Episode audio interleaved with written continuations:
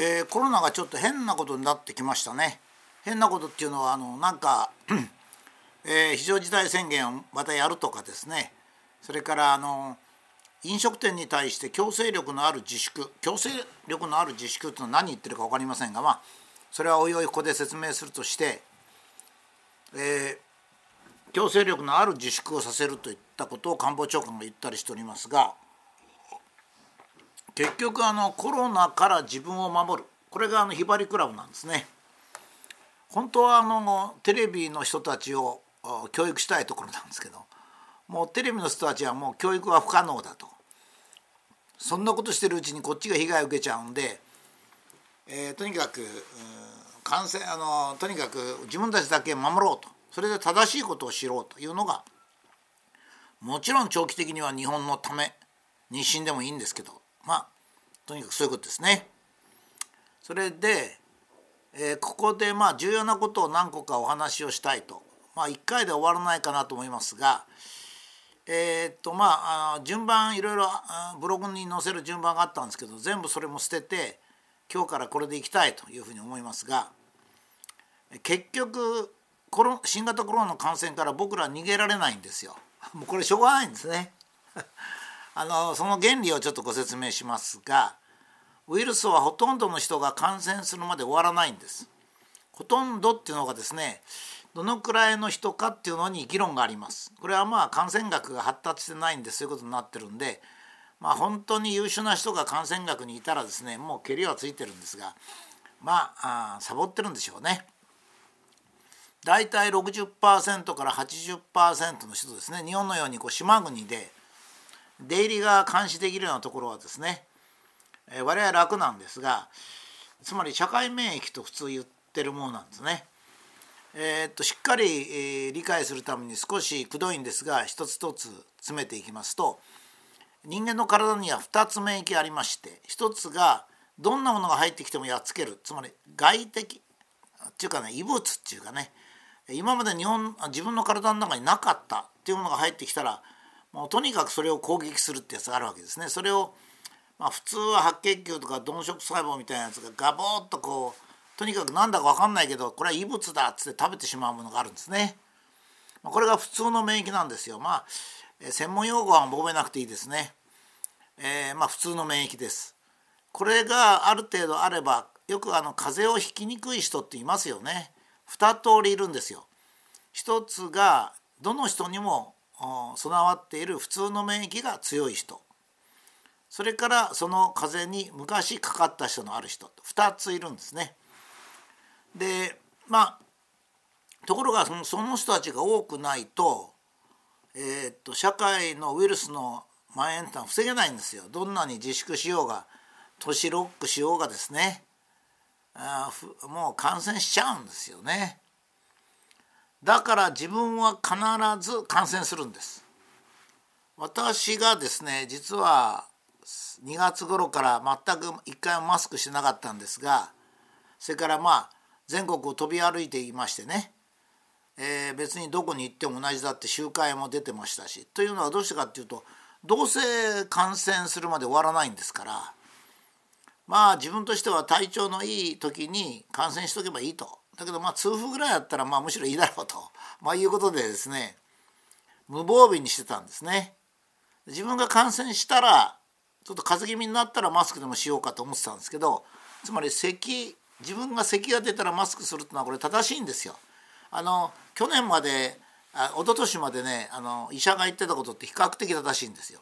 っていうのはあの感染はどうしてもしてしまうんでね風邪は。だから感染をするのを防ごうと思ってマスクをしても無駄なんですよ。だからあの今日もですねちょっと用事があって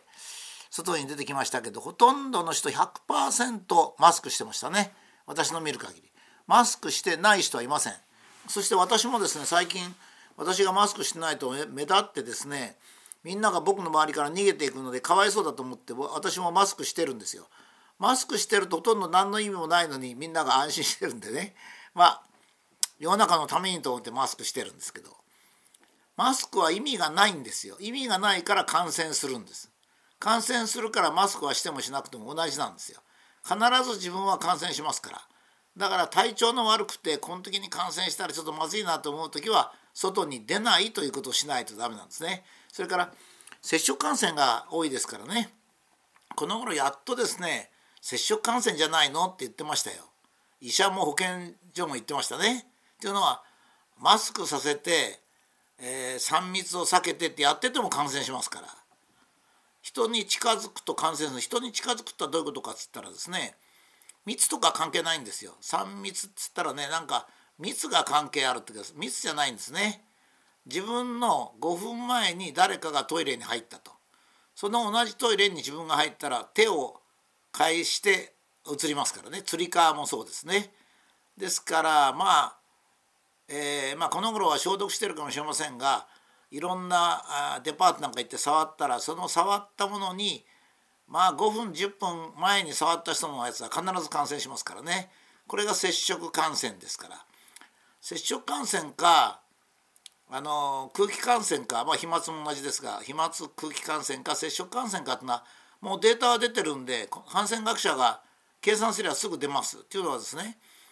えー、っと人の息から出るやつは決まってるんですね。人の手についているウイルスも決まってるんです。それからノブの上とか机の上とか空気中に生存する時間も決まってます。もう新型ウイルスは。だからそれから計算したらですね立ちどころに感染経路は分かるんですよ。実験でも分かりますけど、まあ、実験するよりか計算機で計算すればいいけど NHK が放送してるようなあのなんかスーパーコンピューターで計算しましたなんていうあのマスクからどのくらい、えー、飛び散るかなんてあんなレベルの計算では絶対ダメですけどね。つまりウイルスは人間と共存してるもんですからね。必ず全員ほとんど全員が感染します。まあ8割かもしれませんが8割ったら自分自身としては全員がと思った方がいいですね。まあ2割ぐらい感染しない人がいるけど。でつまりスウェーデンなんですよ。スウェーデンっていうのは自粛もしない。えー、マスクもしないってやってきたわけですね。それでヨーロッパの諸国よりか、まあ、平均ぐらいつってもいいけどイギリスフランスドイツスペインポルトガルイタリアこういう主要な諸国から言えば感染者は少ないんですよ。何もしない方が少ないんです。今はもうみんな免疫ができてますからねさらに少ないんですよ。ですからこれはもう頭に入れた方がいいんですよ。去年まで当たり前だったわけですね。インフルエンザも普通の風邪も何にもしてなかったわけですから当然なんですね。じゃあどうするかってことなんですよ問題は。感染からは逃れられない自分は必ずかかるってこのひばりクラブの方は全員が思っていただいた方がいいと思うんですよ。僕も2月から自分はかかっていいとかからなきゃいけないと思ってたもんですからマスクしなかったんですね。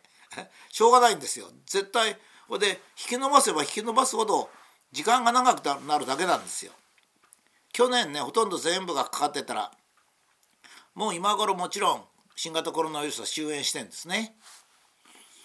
で今なんかまた無責任なんですけどお医者さんがですね今日ブログ読んでましたら日本で感染してる人は大体1%だっつってるんですよ。ということは PCR 検査が嘘だってことなんですけど、まあ、これは2回 ,2 回目に述べますけどね PCR 検査は嘘なので感染してない人を感染するってやるんでね話がこんがらがってきちゃうんですけど問題はその後なんですよ。自分は必ず感染するんですよ。ですからですねどうしたらいいかっていうとまずワクチンを打つというのは一つの方法なんですね。ワクチンというのは感染無理やり感染させることなんですよ。だからワクチンを80%の日本人が打てばワクチンが有効であればですよ。それが問題なんです。けどワクチンが有効であればえここで止まります。ですから一つの手はですねワクチンで副作用があろうが何だろうがとにかく犠牲的になってワクチンを打つっていう手はあるんですね。僕はそれじゃなくてワクチンは嫌なので自分がコロナにかかっておこうと思って マスクをしないで外出してたと飲み方もじゃんじゃんやってたということなんですね。だけどあまりにあのマスコミの攻撃が激しくてですね多分私がコロナにかかったらですね武田邦彦コロナにかかったっていう放送されると思うんですよ。だけど私がですねブログが止められて表現の自由が阻害されてもそれはニュースにしないんですよ。これはねマスコミは国民をいじめるだけしかしません。今のマスコミはもう本当に国民をいじめることだけです。それに全力を注いでますからねだから武田がコロナにかかったって私がいくら隠してももう探しに探してやり玉にあげるでしょうねこの機会に武田の行状を調べてなんかスキャンダル的なことあったらそれを出そうっつって頑張っちゃうんですよ。だけども私の表現の自由は守ってくれないし私にデータも出してくれないんですね。だからもうマスコミは全くダメ。自衛しかないんですね。で必ず自分は感染しますので2つ方法があります。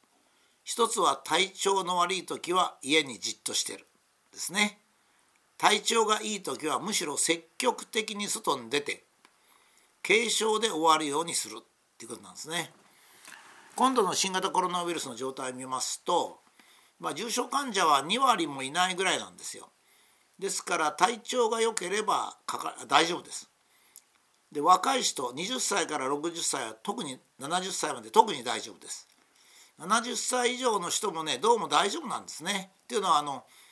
70歳以上の人はいずれ病気になったり死んだりしますから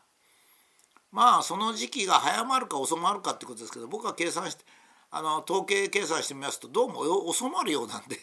遅くなるようなんでこれも心配ないということで問題はですねまず第一によろしいでしょうか。まず第一にできるだけコロナにかかる。絶対に全員が乗れられない。日課お前体調の悪い時は注意する。体調のいい時はむしろ積極的に活動する。そして不幸なことが起こることもあります。人間ですからね。1億2,000万人もいますから今私が言ったのは標準的な場合なんですよ。特異的な場合がありますからね。特異的な場合はあっという間に死んじゃうこともあるしそれは交通事故に遭うっていうようなもんですからね昔から。風がこじれることもありますからそれはもう仕方ない。まずそれが今日1月6日にですね私がお話しすることであります。